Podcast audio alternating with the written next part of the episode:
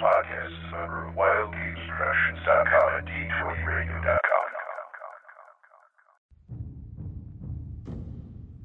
Between the time when wargamers played with chainmail and the rise of the wizards of the coast, there was an age of gamers.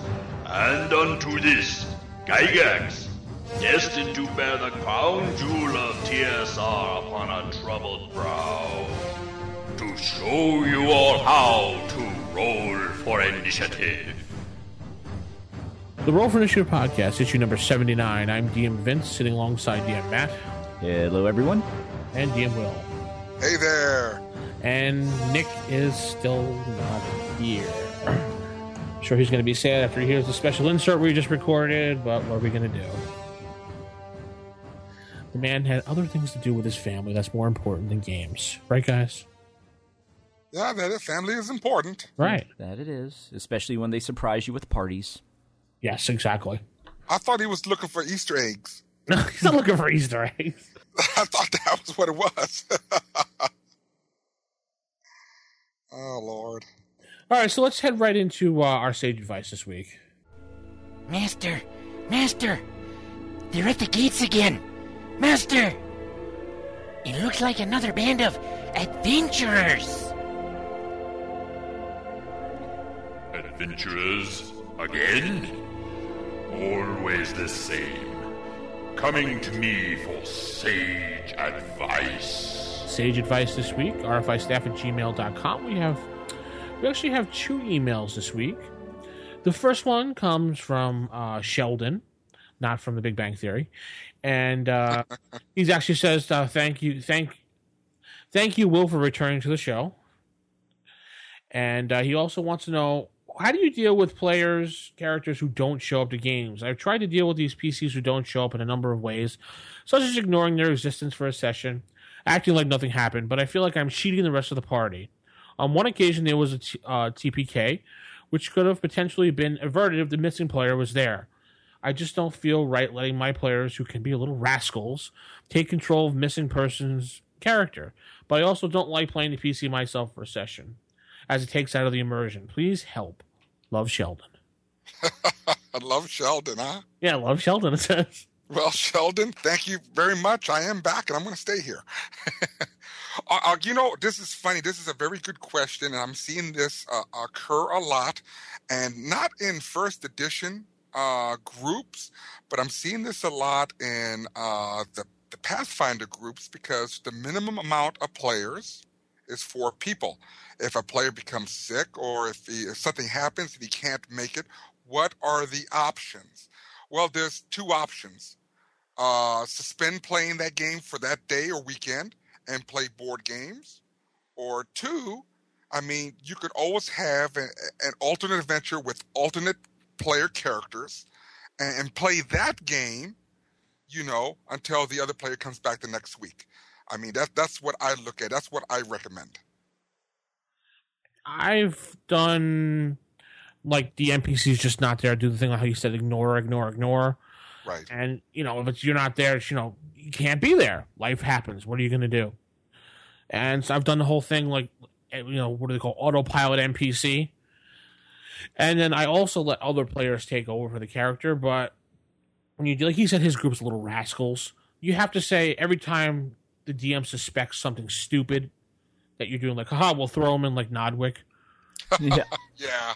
He's like, really? Would would Jim do that with his character? Would he just run into there and stupidly do that? No, he would not do that. You have to think like you know, and you penalize the player if they actually take another player and purposely try to kill them. Right.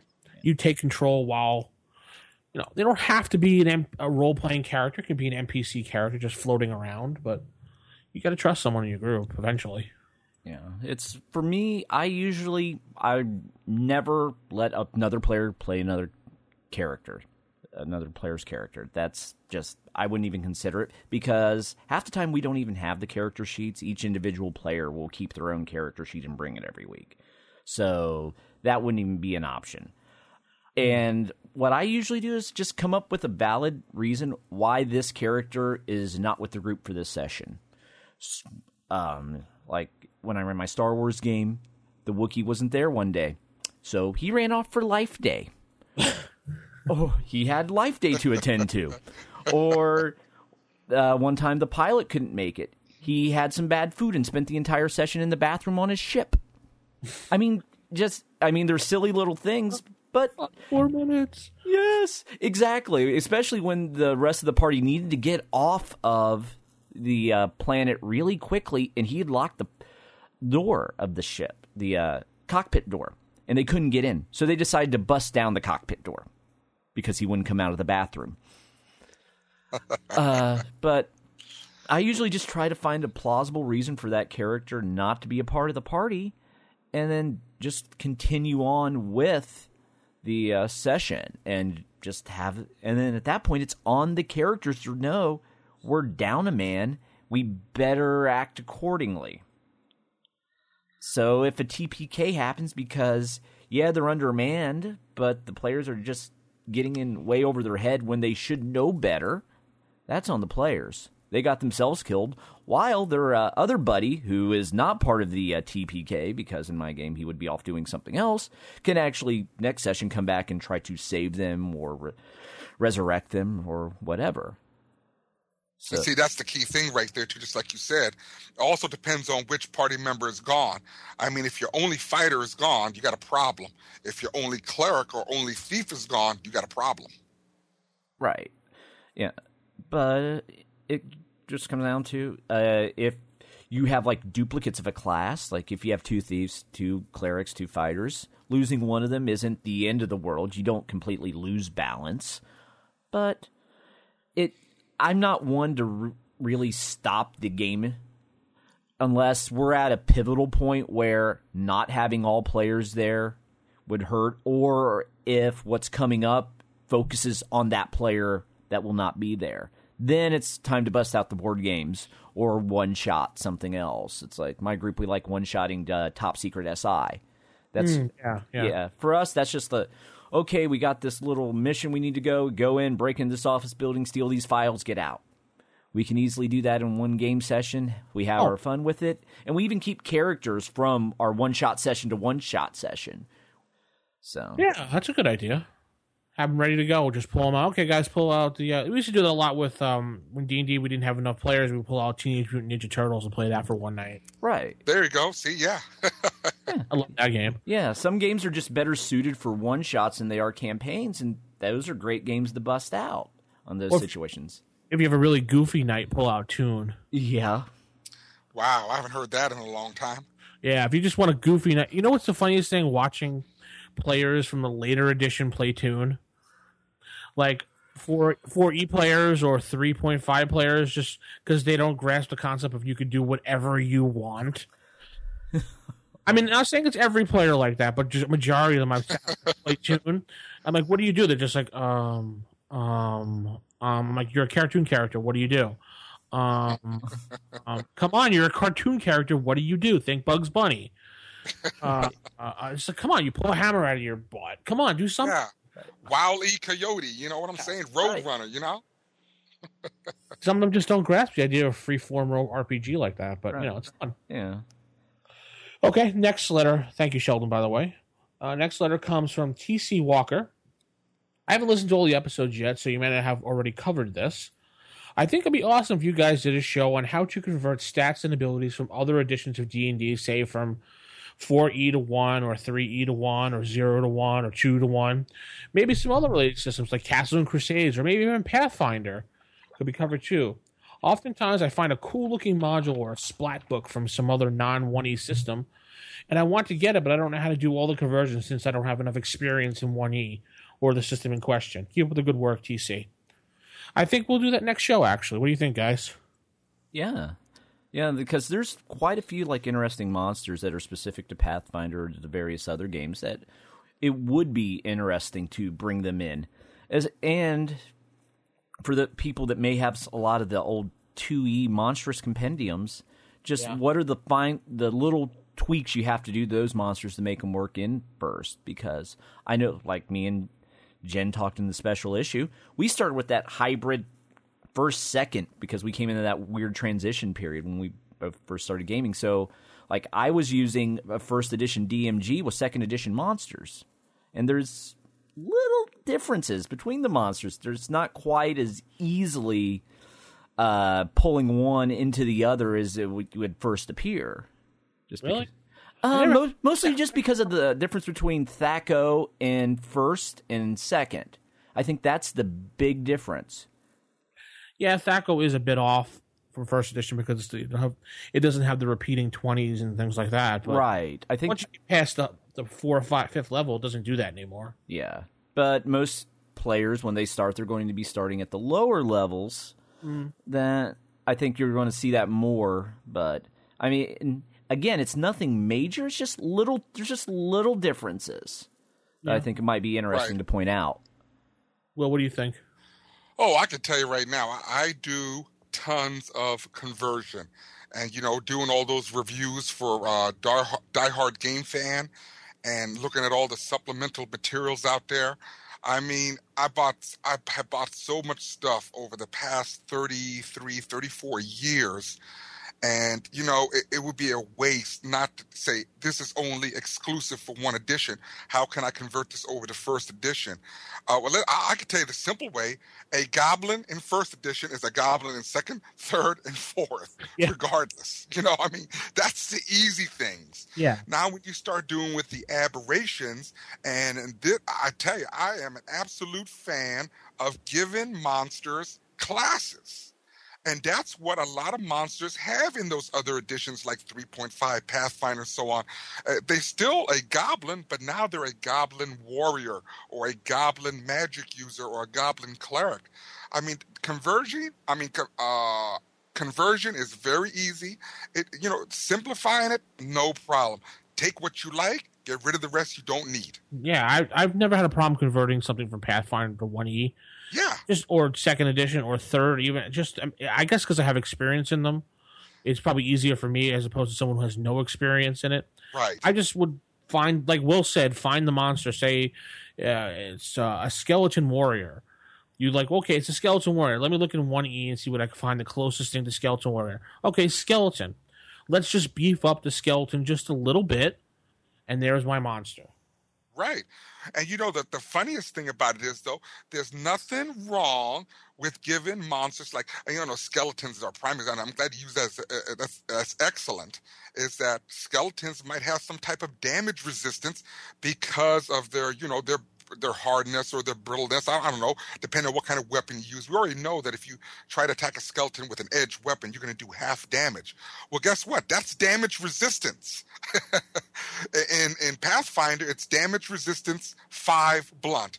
What that means is if you use any kind of weapon besides an edge weapon, or besides a blunt weapon, five points of that damage is negligible. So I mean, it, it, it, it is compatible.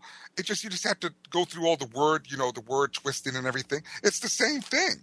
Yes. It's the same thing over. You know, yeah, no, excellent. I think that's a great question. I would love to do that in the next show. That'd be awesome. All right, cool. We'll hang out after the show, guys, and we'll discuss that a little bit. Yep. If you are seeking any sage advice, rfistaff at gmail.com, 570-865-4210, the hotline. You don't have Nick here to sing for you. I know, I know. Nick, Nick, Nick. And let's head into our first segment of the night. Yeah, I remember back in the day, a fella knew how to judge a fireball on the fly and how far the cleric could push the undead he turned. I tell you, with all these min-maxers and munchkins, metagame and power game, there's something missing that I'm here to learn you. Now sit down and crack your book while I commence to teach you some. Table manners. So, on today's Table Manners, we're going to talk about pixies. now, I'm not going to tell you why I'm going to talk about pixies. That's between me and Vince, but we're going to talk about pixies. Vince, I think it's because of short people, but that's okay. It's all oh. good. Anyway, now just just for today and everything, well, maybe not just for today and everything, I'm going to get away from the buy the book mentality because as we all know in first edition AD&D, pixies are not a playable race for players. So in this case here today, we're going to talk about pixies as a playable character race by players in a first edition game. Now, when I think about pixies, uh, some people will think about sprites. Is that how you say them? Call you call them sprites, right? Yes. That's what I call 'em, yeah. I don't call them spritz. I hear some people call them spritz, and I think like that sounds kind of weird. But um, sprites, uh, leprechauns, brownies. What are those other ones? There, there's some other ones out there. I can't even think what they call. I, I, I don't want to say fairies. They're not really fairies because fairy is a, a very generalized term and everything. Brownies, sprites, But, uh, pixies, uh, dryads, but no, they're taller, but they're Oh, all. yeah, they're a little bigger. Dryads, Yeah. satyrs, and you know those kind of people and everything. You know the the fey folk, the green folk, as you might want to call, and everything. Now, when I when I think about pixies, I, and sometimes I mess this up and everything, I think about like Tinkerbell and, Yep. and Peter Pan, but I think she was a fairy though. Um, well, if you go by later editions, uh, Right. she's a pixie. See, that's what I thought. But then when you think of pixies, uh, you know, pixies are normally bigger. Pixies are not that small. Right. And then I saw the movie uh, Pan's Labyrinth, I believe it was. Yeah. mhm. where that hideous monster with the eyeballs in his hand was eating those little things that were flying around. Uh, remember, she went to that table and it woke up or something, and it grabbed one of them, ate him. I don't know what what those that thing was. Anyway, but uh, those things right there reminded me of sprites because sprites are actually smaller. Uh, when I look at pixies, and I looked them throughout various different editions of D and D, uh, Pathfinder. I even looked in uh, some supplemental material uh, produced by other companies like uh, Ency- Encyclopedia Divine, uh, Fey Magic, and then the other one called Into the Green by Bastion Press. I see some, you know, talk of pixies, but pixies in general are about two and a half feet tall. That's how big they are. Now, in the Monster Manual, they're not covered as being two and a half feet tall, but they're considered small. Mm. So, well, I mean, it says two and a half feet tall there, but I'm talking about in the physical description below. It, that, that, that's what they say small is two and a half feet tall. So I don't know if that is a tall pixie or if that is a medium-sized pixie for its, you know, middle. Uh, I mean, can you have a tall pixie of three feet tall, or can you have one that's four feet tall? That that's a big. Why not? Yeah. No, really, it's your game. Why not? Right. Yeah, Pixies with true. giganticism. or yeah, acromegaly, like uh, Andre the Giant. Yeah. Yeah, you know that kind of stuff and everything. But yeah, so pixies can they be a playable uh, playable race for players? Absolutely. I see no reason why they cannot be a player race. And you know, basically, if anything, pixies would make great fighters and they would make great thieves. I don't think they can really do too much else. I mean, but they're most of the around carrying around those little small bows and and uh, they carry swords.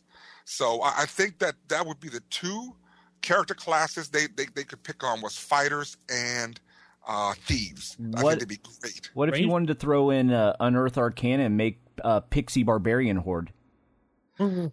Just imagine a horde of pixies. You just hear the buzzing of their wings in the distance, and they're just in giant mass. It gets louder and louder, and this giant mass of barbarian pixies just destroying every town in their path.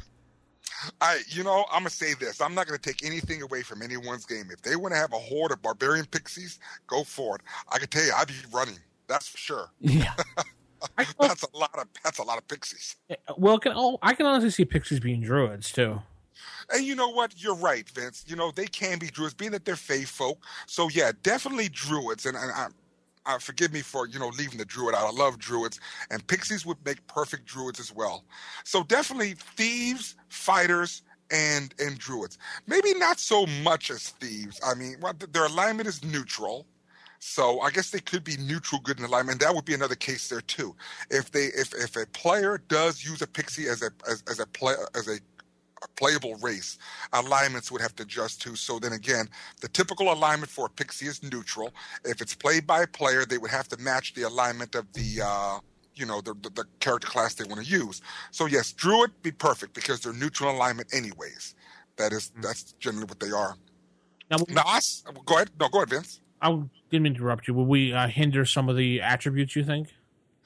Oh, attributes. Well, I can tell you right now, being that they're small, uh, you know, they're going to have a natural armor class and everything. Now, uh, depending on the DM, are they a magical race or are they going to be just like a typical normal race that has, you know, innate abilities like drow elves, for example? I don't consider drow elves a magical race. No. You, see, I'm, I'm just a Yeah. race with innate magical abilities, and I think we would have to treat the same with pixies that they're just a, Mm-hmm. a playable character race with innate abilities, and you know I think they're allowed to dispel evil. Uh, now. That's another thing that a DM has to take into consideration because, per the monster manual, they dispel evil at the eighth level of ability. That's extremely powerful. So I would say as a first level character, no matter whether it's a druid, a thief, or a fighter, it would start off at dispel. Um, you know, magic would be at first level ability. When they get to second, then it increases in power until a maximum eighth level. So they have dancing lights. They have ESP.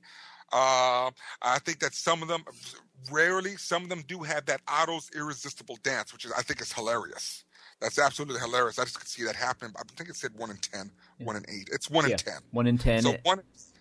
and, then, and then they're also normally invisible as well, too. So Now, see, that's interesting. I saw that. I saw that in a lot of the uh, supplements that pixies, in their natural state, are typically invisible, and they can turn it off and turn it on. So now, this might be a case where an ability like that might be lost because they chose to go this route of, of dealing with humankind and mm-hmm. so on. So again, this is the thing with drow elves in the very beginning all drow elves were typically assumed to be evil, so no one would ever ask to have a drow elf in a party in first edition. Right. It wasn't until Unearthed Arcana came out saying there are some good elves. So in this case here, I think there would be have to be a sacrifice. So if you want to play a player character, and, and a pixie is one of them, I think they would have to forfeit that right to that invisibility, because that could be a very overpowering, you know, ability, Oh, yeah. innate ability for them. So again, it, it, it's up to a DM to adjudicate this kind of creature and any other creature of this size. Events, hint, hint, brownies, leprechauns, and so on. You know, if you want to play these characters with these innate abilities. Yeah. So Hmm. yeah. So I mean, you know, it was the same thing with Drow elves, and people said like, "Wow, they have a lot of innate abilities."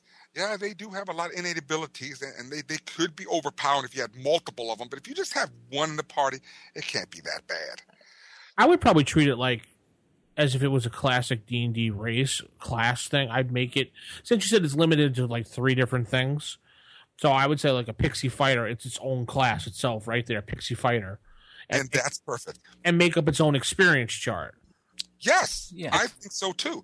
Now, another key thing with pixies is their magic resistance of 25%. No problem with giving it a 25% magic resistance in lieu of the invisibility. They lose the invisibility, but they keep the 25% magic resistance. Again, they are a magical being. I see some DMs out there say like, well, if you choose to, you know, and this is a great example though. Remember when we was talking about dark elves and how their their magical swords or their magical stuff and everything had to be exposed to that underground radiation, but once they got away from that radiation, they would lose it. The same thing can apply with pixies and their special abilities. They have to remain in a certain area uh, within a forest, so deep in there, so that they can attune themselves to that that that natural force of, of nature, which give them that innate ability because they're given this ability to uh, you know defend the forest or defend wherever they live at the woodlands. I mean, like you can have jungle pixies and and savanna pixies or desert pixies. They would look kind of funny looking, I think. Mhm. Look like little cactuses running around with little thorns sticking out or whatever. you know, you know, or you know, they, they live in arid conditions. It's just you know part of the nature of living within that environment. Right. Once they leave that environment, though, they start losing those abilities. So, for example, the first thing that would go was invisibility. Now, magic resistance, on the other hand, you could say instead of giving them 25%, maybe 10%, and that's it. That's the minimum magic resistance they can have. So, I mean, it, it's great. You know, I think pixies would be great. They're only two and a half feet tall. Uh, how, how big are kobolds and goblins? They're about two and a half feet tall, right? Maybe three? yeah, I think three to four. Oh, okay.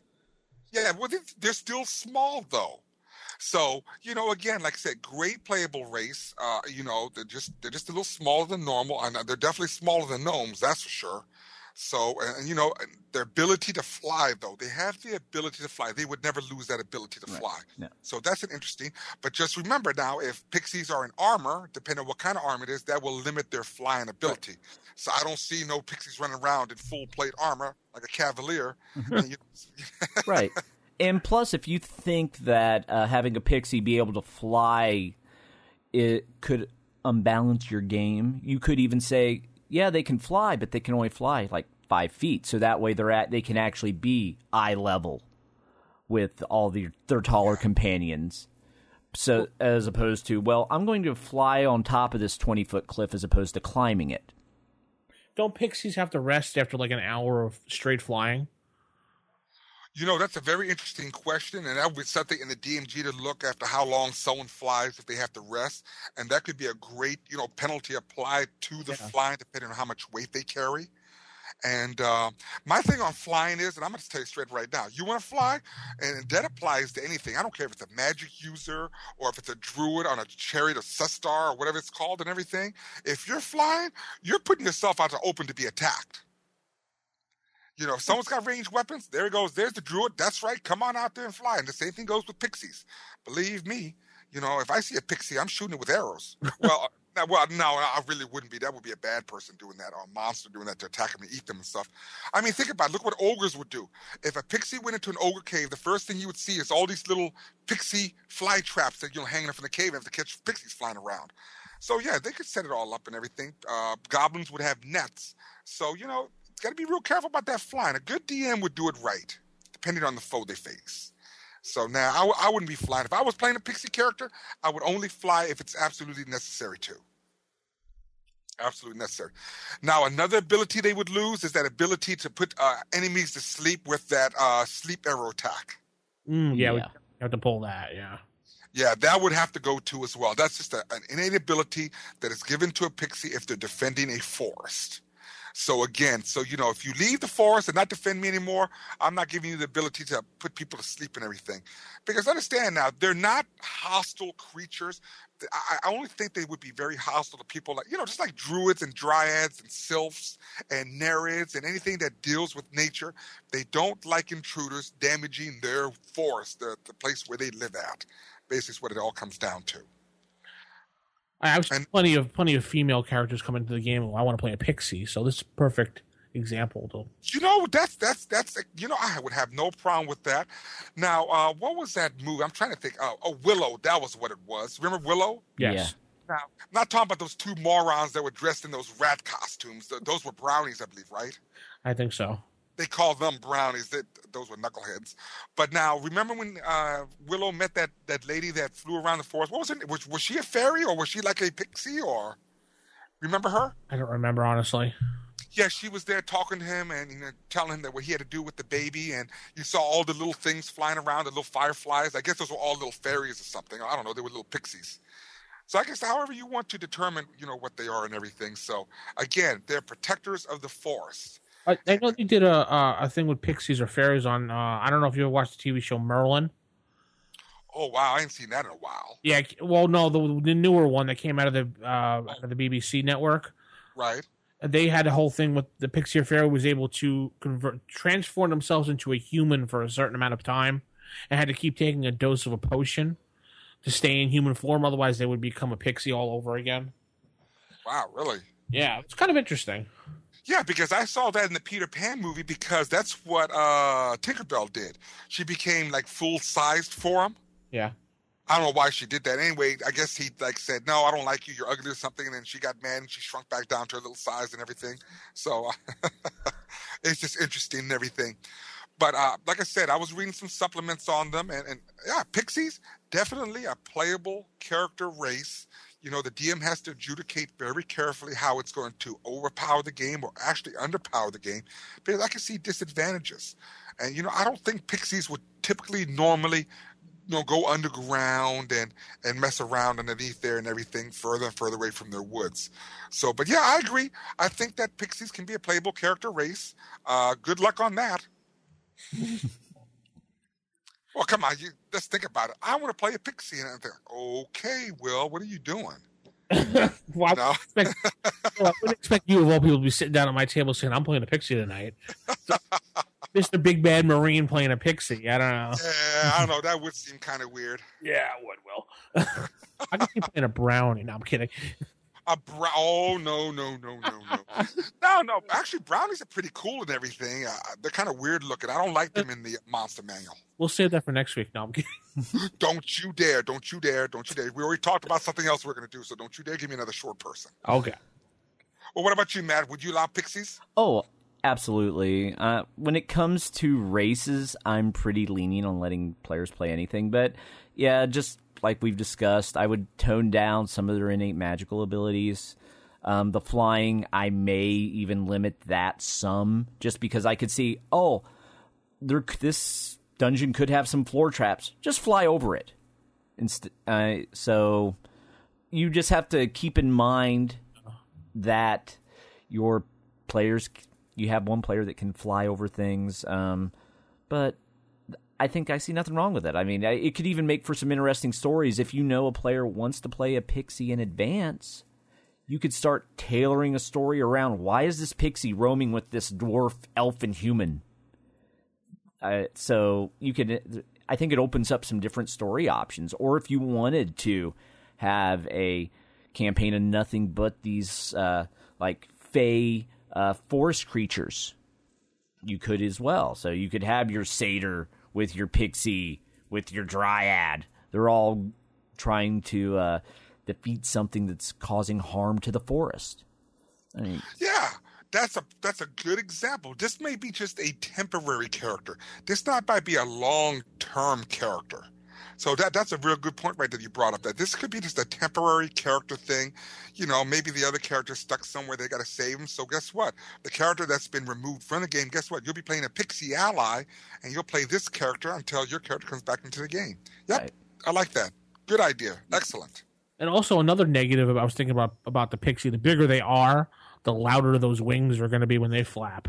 yeah yeah so that pixie thief is going to have some issues if he decides to fly Right, right. Yeah, you know, and like I said, you know, pixies, they have a lot of innate abilities. And it just, uh, yeah, the DM has to adjudicate on that. The flying definitely is, it could be a plus or a negative. But again, give me those limitations, and then a pixie would be a very playable character. And I, I meant to tell you about that Otto's Irresistible Dance. That's a nasty spell.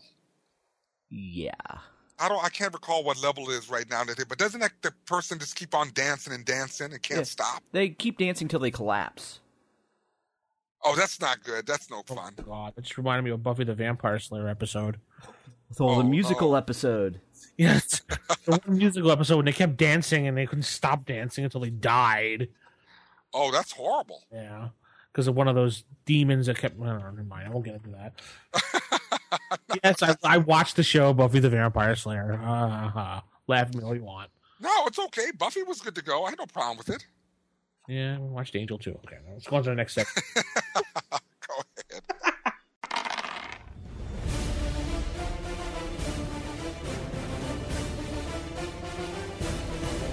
Oh man, what the heck is that?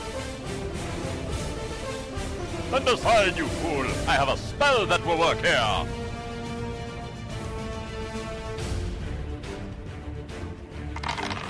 What do you mean I can't hit with that?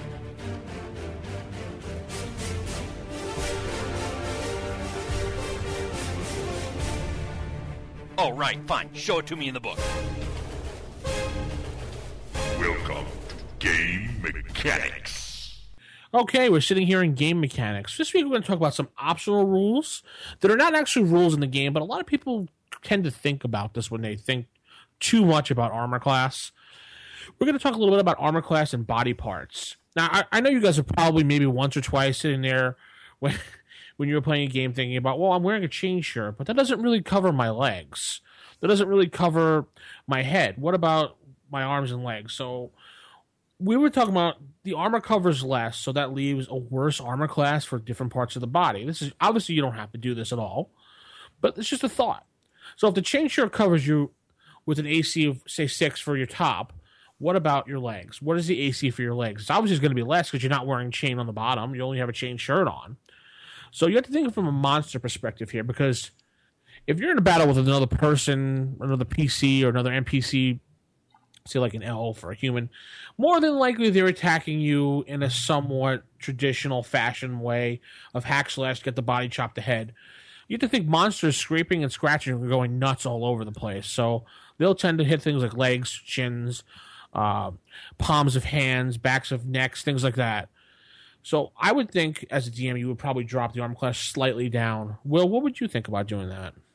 let's see here. Let's talk about this for a second concerning armor class and body parts. Uh, now, since we're talking about first edition AD&D, I know that there's a lot of people that heard of a game called Harnmaster. Harnmaster was, I mean, was an awesome fantasy medieval role-playing game, which uh, well, this is what happened. If you put on chainmail, uh, chainmail will protect, you know, certain parts of your body. However, if you wanted to protect other parts of your body, such as your legs, uh, your arms, your head, your neck, and your hands, you had to wear the appropriate pieces of gear. Now, Right. as we all know, and, and I think that was an excellent system, one of the best systems out there ever. When it came down to those kind of specifics, let's be realistic. First edition AD&D is extremely abstra- ex- abstract when it concerns armor what uh now Harnmaster, like I said, if you put on a chain shirt, the chain shirt will give you an uh 10. And now now understand that weapon's gonna be different now. Watch this now. Okay. Um the chain shirt say gave you five. Let's say you had another piece of armor. Uh, I say you have another piece of armor underneath the chain because you can't wear a chain shirt just on bare skin. So it gives you another piece of protection underneath it. So your total protection to your chest area was a seven, or let's give it an eight. However, certain weapons, for example, like um, blunt, piercing, and slashing, mm-hmm. would do certain amounts of damage versus certain types of armor. In this case here, the chain shirt with the little piece of leather underneath there gives you protection of eight. A great sword does eight points of slashing damage, but does only five points of blunt damage if you use the flat of the sword, whatever.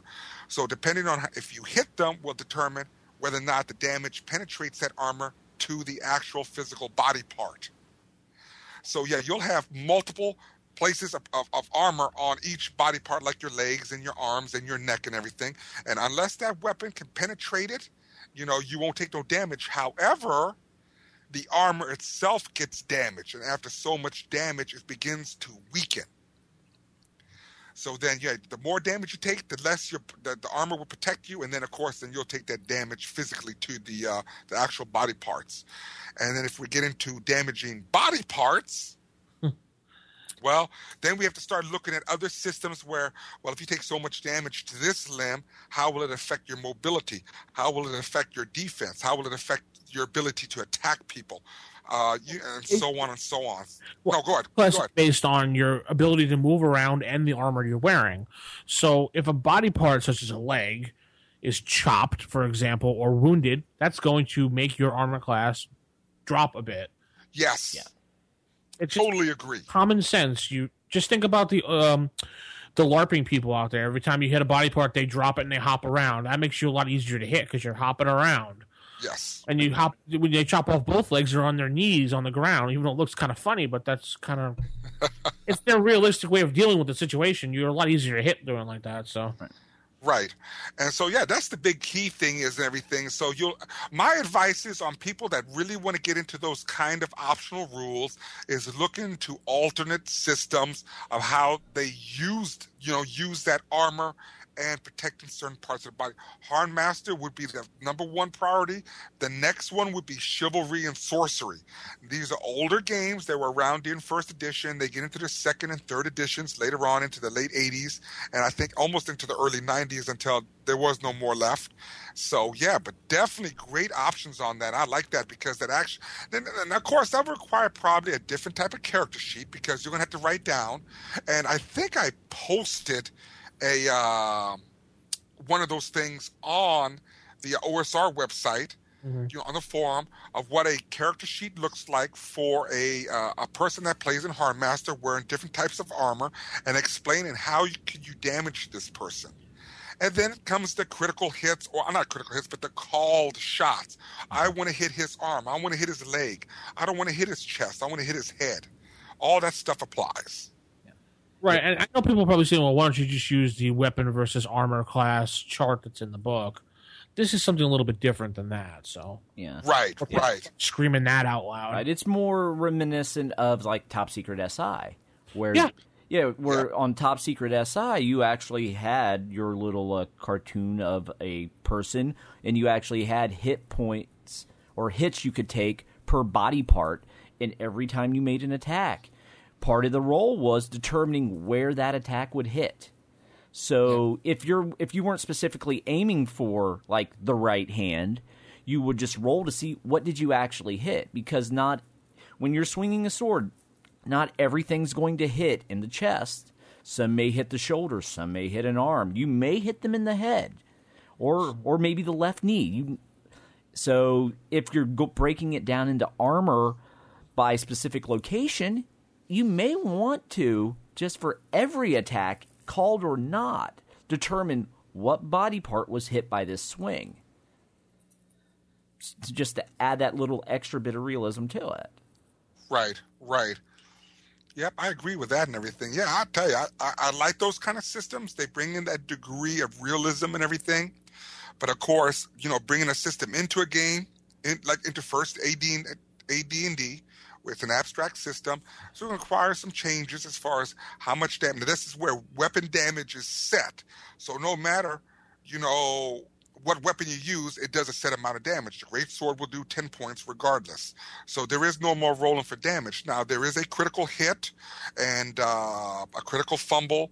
A um, well, actually, let me change that. It's not a critical hit, but actually it's a, a uh, critical success, a moderate success, a critical, uh, a moderate failure, and a critical failure. And so uh, usually on those mo- the failures you usually miss. Critical failures, well, it could be something bad. You could damage yourself in the process. And the critical successes and the moderate successes will tell you how much more damage you do to that person, how much of it might bypass that armor. You just might have hit a certain portion of armor where a little bit more of that damage gets through and hits the body. So, yeah, it's, yeah, that's excellent. I think it's a it's it's a great optional rule out there if you want to bring a little bit of realism into the game. But I guess the question is, how far would you want to take it? In second edition, and one of the player and one of the option books, they actually had all of those uh, critical hit tables broken down by body part. So if you do have like a critical hit to like the left arm, do you want to ha- have that be more like a permanent injury? as opposed to just you've taken hit point damage to this arm, uh, or do you want to, or if you took like a critical hit to like the stomach, do you want to say, well, you're going to be bleeding to death in two turns? Do you- had a great chart for that too. Yes. Yep, they sure did. And you know what? It's funny how you bring that up because when you bring up Hackmaster or other games like Rolemaster with the oh my lord. I mean, if you want to take it past armor and you know what kind of armor and weapons are hidden you, you can do it with spells too.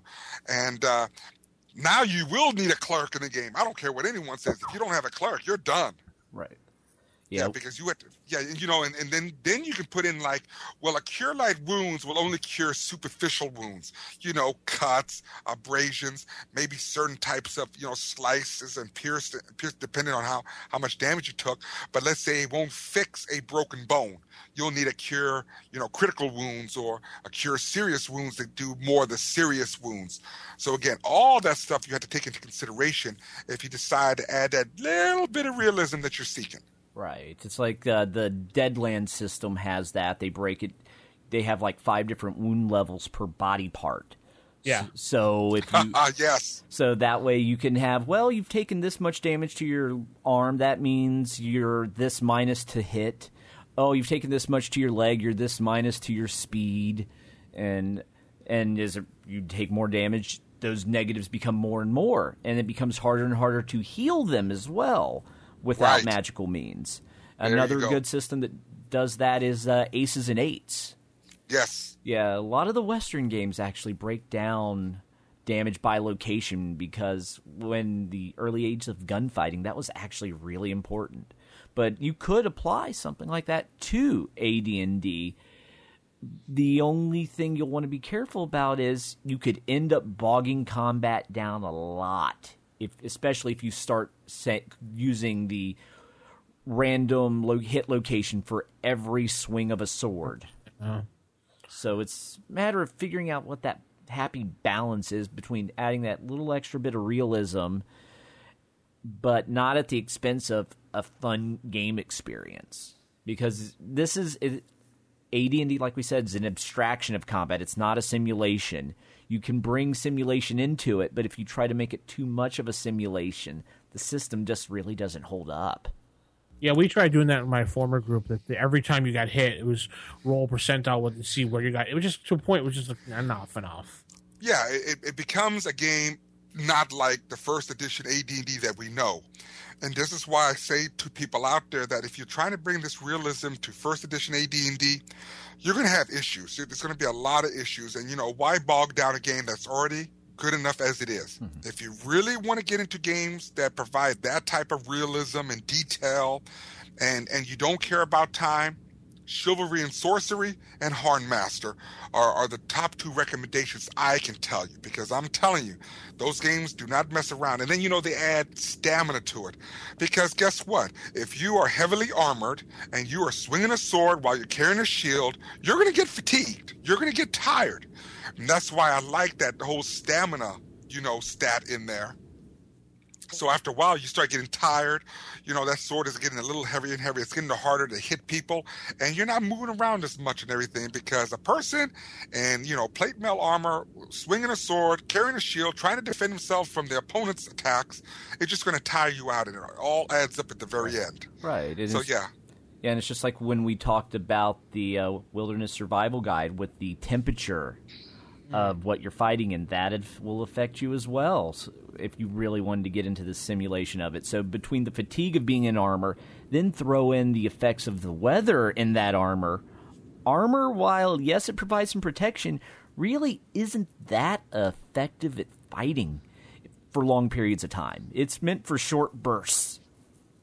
You're hmm. not you're not going to have 30 minute quick blow for blow combats in armor. Okay, cool. All right, tell us what you do out there. RFIstaff at gmail.com. And we'll head into our next uh, segment. That is not dead, which can eternal life. And with strange eons, even death may die. I welcome the unwary to the Creature Feature Theater. The Creature Feature Theater this week, we have uh, monster called the, the Verbeeg. I've always pronounced it that way. Am I saying it wrong, guys? I would say Verbeeg? Verbeeg. Yeah, that's what I was thinking too, Verbeeg. Anyway, if you turn to the Monster Manual 2 on page 69, basically these are gargantuan humans. They're almost giant like. They're about 10 feet tall. And they're very intelligent and they're neutral evil, generally creatures, and they seem to be commanding hill giants around. And they're usually found where all giants are. I don't understand how they can they can uh, command hill giants around. They're huge. So how so how can you think they could control a hill giant? They have superior strength. Usually throw spears, and um, you won't really find any females in the group. Maybe one or two, and usually they'll generally be the leader of the group with one additional male. Now, I was thinking about these creatures today. I was looking at them. They could be considered, if you look at them really quickly, they could be considered humans. Yeah, and it actually in the description even talks about they have a humanoid appearance for the most part. I mean, unlike your ogres and your hill giants that are more uh, deformed and out of proportion, these are more just eight foot tall humans. Yeah, they they you could just like look at them and go, "Oh my god, they're giant humans coming into town," but meanwhile they're not. Right. And and really I think the only reason they're leading the hill giants and the ogres is they're a little brighter. So it they've got that uh, average to very intelligence, which is more than you can say for your average ogre. So that's so they become the kind of the de facto leader just be, by that alone. They can plan a little bit better than the rest of the people they're hanging around with. So by be, so by default since they're the smartest one in the room, they get to be the leader. This I like this one example they have here at the end that they're like they're deformed a little bit, and they're also human hunters. So you could this could be like your your your typical like bounty hunter in the middle of the town. You go find him in the dark, seedy part of town, and you like Jimmy the Squarefoot or Jack and Iron. it was Jimmy the Yeah. Squarefoot, and you're like, yeah, I got this problem with this guy named Will. Uh, I don't like him too much. Yeah, here's a hundred. I'll take care of him for me. And this guy, there goes no, not no. We all love Will. Well, guess what? That very Verbeeg better bring a whole bunch of hill giants and ogres with them. Yeah. oh man, that's too funny. How would you guys use this guy? Well, you know, Verbeeg, this is interesting because I was just reading some Forgotten Realms, was it Forgotten Realm novels, and someone was killing a whole band of them, but I just can't remember who it was. I read books for the, their entertainment purposes, then I forget about these guys, but I know that the Verbeeg were allied with some other giants that I can't remember the whole thing on, or maybe it was ogres. But no, I would gladly use a Verbeeg as a as the big bad evil guy, and you have to deal with his ogre and hill giant minions. Definitely, no problem at all. You know, what I can see this guy doing a Verbeeg coming into this large city, going to the uh, the leaders of the city, sitting down with them, saying, "Listen, I want every month a thousand gold handed to me without question, or I will unleash this giant, massive force of hill giants to crush your city." kind of like the whole mob situation. And then the players come in or are hired secretly to go find where their headquarters are and take out this guy. Oh yeah. Something like that. Well, I like to, you know the thing about Verbeegs, they can be shamans, which is very interesting. Because again, here you got a monster with a class, a character class. It's a shaman. So again, you're dealing with a creature that that is very uh, diverse, and uh, it it just it just it just you know the uses for these these monsters, especially this specific one, is is, is funny. But the funny thing you said it, like you said, how can they be commanding hill giants? Okay, well, hill giants are like over ten feet tall. These things are between eight and a half to ten feet tall. I'm thinking like hill giants take orders from a short guy, not happening. So uh, yeah, yeah. I just, I never made sense to me, but Yeah. Yeah, it just sounds like the Verbeeg, they kind of are like the bullies. When it, Yeah, yeah, it's more like they like bully these bigger things into working for them, which uh, the only reason I could think they can get away with is just due to their intelligence. They can pull off either traps or like uh, lord over the other hill giants. Well, if you don't do this, I will use my magic shaman powers. right. And yeah, I think that uh, hill giants have a low intelligence anyway. I believe. Right. So all of a sudden, a little bit of magic could go a long way in convincing a hill giant. Maybe I should follow them. They're not that much smaller than me. They're not like the puny humans. Right. And I think the leader, the Verbeeg leader, always has an 18100 strength. That's kind of weird how they said that. yeah. Always has an 18100 strength. I'm thinking, like, okay, so now we know that every time we run into a leader of these things, they have an 18100 strength. Right. That's just Yeah. funny how they mentioned that in there. Right.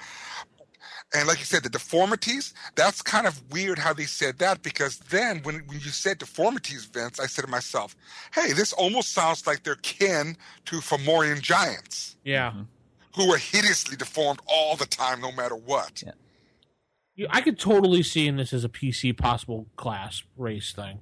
Oh, yes, totally so Yeah. because I know they are in second edition because I believe the Verbeeg is one of the ones in the monstrous humanoid handbook or the, I can't remember the name of that brown There was, book. it was, oh, uh, what was it? There was like the, there's a book on like giants. Yeah, something like that. Monster mythology. They were in that. well, I could see totally just like, Giant Craft. That's the book I was thinking of. making them eight foot tall and uh, allowing them to play either a fighter type place class or maybe even you could design a shaman type class or Yeah. make them a cleric type class or something, give them limited spells. And, Oh, yeah. And they'd have to remain a neutral alignment because it does say neutral and then parentheses evil. So I guess some of them could be standard neutral alignment. Yeah, I think what they mean by that, I, I, if I'm correct now, I'm not don't don't quote me on this, but I believe when it has the uh, the the axis in the um in parentheses, they're typically neutral in alignment, but they have evil tendencies. Right. I believe that's what that means. Right. Yeah, I usually take it that way too. Yeah, that, that doesn't mean they're always neutral evil, because then uh, you know, like the Archlich, or I'm sorry, not the Arch, but Demilich is neutral evil, but it is it doesn't have that in parentheses. they are neutral evil. Oh, they are evil. Trust me. Yeah, know, I think Verbeeg are an interesting humanoid race again, and you're correct. I believe this is a definitely a very PC playable character race. No problems. Just got to take into consideration though when the players choose this creature, make sure you kind of make them on the short side because what happens if the dungeon, uh, the uh, the hallways are only you know seven feet, eight feet in height, and here you got a guy that's ten and a half feet tall.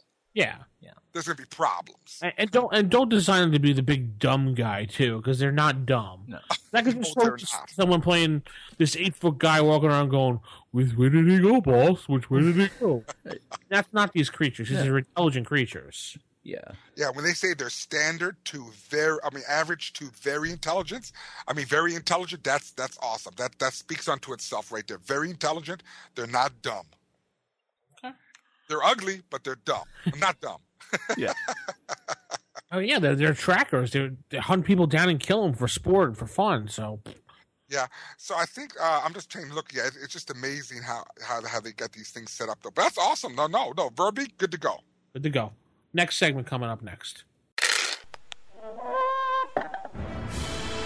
As the secret portal yields to your efforts, stand amazed at a vision from the most fevered dreams of avarice. Before you lies the Dragon's Hoard. And now in the Dragon's Hoard, this is something that I can actually play off our uh, discussion in uh, issue 78 on uh, creating uh, plus magic weapons. We're going to talk about recharging magical items. Because in the DMG, it really doesn't go into how do you recharge that wand of magic missile? Is it even possible? Um, I know myself, I've never really had any players try to recharge, but then again, my players also tend to, when they get a wand, staff, or rod, not use them. It's like they just keep saving it for that rainy day, but they never actually will use it. It's like we must hoard this powerful magic item instead of using it. Um, as I was going through, like there was a couple articles in the Dragon that talked about this process, though. Bec- uh, in Dragon 136 on page 46, it in an arcane lore, it talks about this problem of recharging these magic items because magic items uh, as in the DMG, it takes a lot of work to make. So if you want to recharge it, it shouldn't quite be as strenuous and time consuming and expensive because you already have this masterwork item you're holding. And it should have, and still has some magical power imbued in it because if you use all the charges in a magic item, it disintegrates in your hands. So if you fully drain a rod, staff, or wand, it's gone. So you, there is no recharging something that you've expended all the magic power in. In this article, it actually t- brings up the use of a recharge spell. Uh-huh. And this spell, it talks about it's a level 4 magic user or level 6 illusionist. And you would cast this spell, and what it does is it makes the wand receptive to having spells cast on it without damaging it. So if you have like a wand of fire, you can then start casting fireball on it to recharge it. Mm-hmm. And it w- you wouldn't actually be fireballing the rod or yourself because part of the requirements for this recharge spell is you have to be holding the item. So you would then cast your spells and it recharges. But there's a little catch. It's not just as simple as okay, I have this wand. It has ten. Char- it can has up to ten charge spots. I'm going to cast my spells because it actually talks about with the charges. You don't know exactly how many charges are left when you go to recharge your spell, your wand. Uh, because it says whenever you go to recharge, you roll a d6. On a roll of one or two, the caster believes the actual number of charges is actually one to two, four below, On a roll three or four, he knows the exact number of charges on the wand. But five or six, he actually thinks it's there's one to four more charges available than there actually is. Because if you try to overcharge a wand, what happens? That spell actually takes effect on the wand, or in the case of the uh, Staff of Power. Yes. Oh, so if you overcharge a Staff of Power, it explodes in the same manner as a retributive strike was made by that staff. Boom. Yes. So much like magic creation, recharging sp- isn't an exact science. we did it. Um, the group I was in formerly, we, was- his answer to everything was always gnomes. Go to a gnome; they'll know how to do it. Find a gnome; they'll know how to do it. That's Now, with, with, with the with, with Joe, with my friend Joe, the DM, he always never told us like you would always would be able to find a magic user that would do it for you, but he would never tell you how many more charges you got, and the prices were always randomly different. But they were high level magic users. Right. Yeah. That that would be a good way to keep the economy in your game under control too. Yeah. By that's another place a party's money has to go if they want to keep recharging these magic items. Yeah, because I've never actually seen an official official. I mean, I'm sure Gary has mentioned it somewhere in one of the thousands of threads somewhere out on the internet, but I don't consider that like you know canon rules. I mean, even if he says it, doesn't mean it's canon. Right. Yeah, because really there is no rules for official rules in any of the hardback books for recharging uh, magic items because I don't think it was intended to be done. Yeah, like for example, Will in his whole how Will does combat is a lot different than most people do combat for first edition because he's reading it as written. yeah. Right. When truly it's not written that way exactly, but we'll get into that. yeah. That's funny. We're gonna start that again. It. I started doing it and I was like, never mind. Anyway, so charging your magical items, tell us how you do it out there, RFI staff at Gmail. oh, I got something to say. oh, you do? Oh yes, absolutely. Tell us. I didn't know you had some. I know what magical items you can you can uh, you know uh, charge up anytime you want, provided you have the spells. Remember the ring of spell storing? Yeah. Yep. See now that that's an item that's specifically designed, you know, to store spells. That when you get rid of the spell, in order to get that spell back in there, I believe you have to cast the same exact spell back into that ring of spell storing that specifically stores those specific spells. You said that 10 times fast? I was doing that on purpose anyway. Uh-uh. But no, no. I, as a matter of fact, as I remember back in the days, I agree with you, Vince, that there is no, can- uh, there's nothing out there specific. It's not canon, and and I do exactly just what uh, Matt said right there. Is I don't know exactly, and that's how my plays go. You don't know how many charges it actually has, and if they use that last charge, the item disintegrates. It's useless. You can't charge them. So there you go. Yeah. I mean, actually, just thinking, you could even, if you wanted to do something, think of like the Green Lantern, the the Green Lantern power ring. That has to be inserted into the lantern and recharged. So it's that's another way you could do it. Yeah, you have this wand, but you have to take it to this certain spot and let it sit for however long to get it to recharge. But if you completely deplete it, guess what? It goes away. So perhaps you could just tie it to a specific location instead. So yeah, you I just give it to Vince. What's that? Give it to Vince. So he could, give it to Vince so he can take to those gnomes. yes. La, la, la. Oh, that's. no, like my friend always, every time when we're charging, remember, we gotta go find a gnome. what if, Hilarious. no, it's like you go find a gnome. It's like he put it in one of those machines and he. They'll fix it for you. It's like okay, gnomes have these magical machines. Okay, Then you come come across a gnome that it's like, but all I do is cook. I don't know. I'm the cook. You're a gnome. You know you can fix magic items, but uh, no. Just because I'm a gnome doesn't mean I can fix everything. That's too funny. All right, tell us what you do, rfistaff at gmail.com. All right, I guess that's going to wrap up the show this week. Uh, I just want to remind a few people out there, because I've heard a few comments about this. By no means at all do we claim to be experts of First Edition or the leading authority of First Edition. there are no leading authority. If anything, Frank Mentzer, maybe Tim Kask, those guys would be your leading authority. Not us. We're just someone. We come here. We love the game. We like to throw ideas out there for people to listen. And if it walk, we walk away with someone saying, "Hey, that was a cool thing that Matt brought up. Maybe I'll use that in my game." Then then we win right there. I'm just, you know, I want to throw that out there because people were saying, some people were saying, well, they think they're the leading authority. We're not at all, not at all. No. No, no, I no at no time will I ever tell people that I'm the leading authority on first edition AD&D, even though my experience goes back, you know, 30 plus years. I just, uh, I mean, hey, it is what it is. I don't know it all. And, and obviously, the podcast is done how we want it done.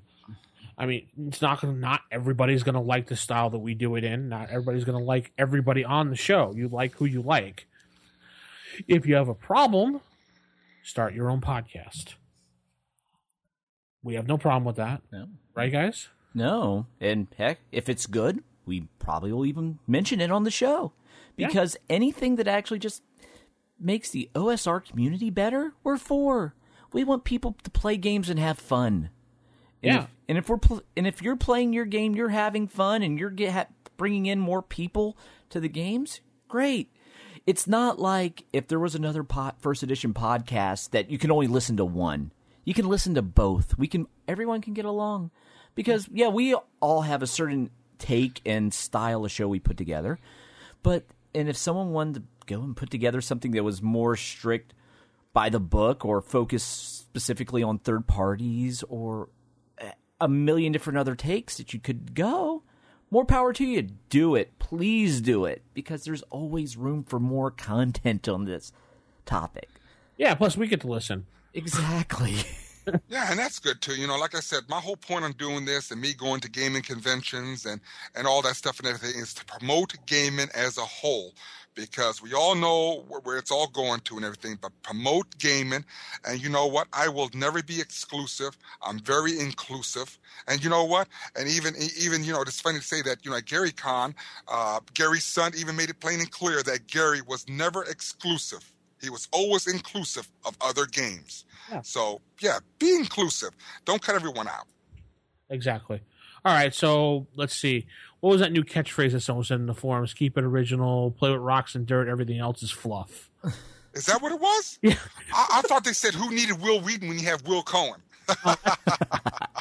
That's your catchphrase. We don't have Okay. we don't have Wil Wheaton, we have Will Cohen.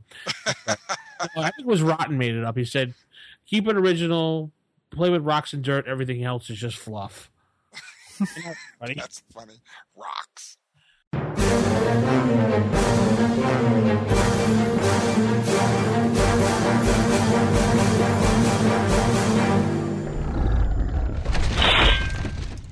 Roll for initiative.